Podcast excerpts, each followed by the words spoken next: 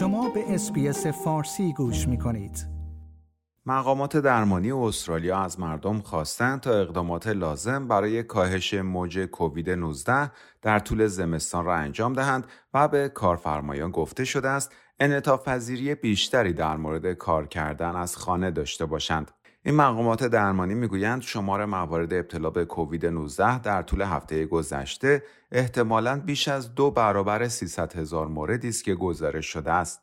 در حالی که بیش از 5000 نفر در سراسر استرالیا بر اثر ابتلا به کووید 19 در بیمارستان ها بستری شدند از کارفرمایان خواسته شده است تا در صورت امکان به کارکنان خود اجازه دهند تا از خانه کار کنند مارک باتلر وزیر بهداشت استرالیا به خبرنگاران گفت که او و پول کلی مقام ارشد درمانی استرالیا معتقدند که شمار واقعی افرادی که در طول هفته گذشته در سراسر استرالیا مبتلا به این بیماری شدند بیش از دو برابر چیزی است که توسط ایالتها و قلمروها گزارش شده است.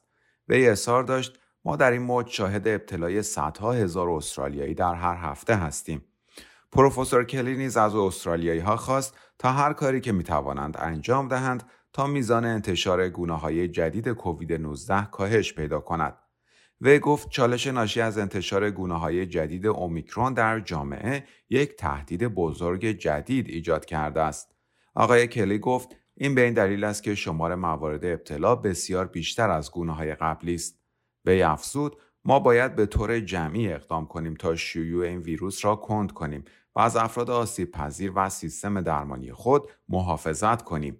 مقامات درمانی همچنین به مردم توصیه کردند تا دوز تقویت کننده یا به صلاح بوستر واکسن کووید 19 را دریافت کنند. آقای باتلر اشاره کرد شمار افرادی که دوز بوستر واکسن را دریافت کردهاند به اندازه کافی سریع افزایش پیدا نمی کند. وی گفت من به طور جدی به افرادی که واجد شرایط دریافت دوز سوم هستند توصیه می کنم که بروند و آن را دریافت کنند. در طول هفت روز گذشته 550 هزار استرالیایی دوز چهارم واکسن کووید 19 خود را دریافت کردند که اکثر آنها افراد بالای 65 سال بودند.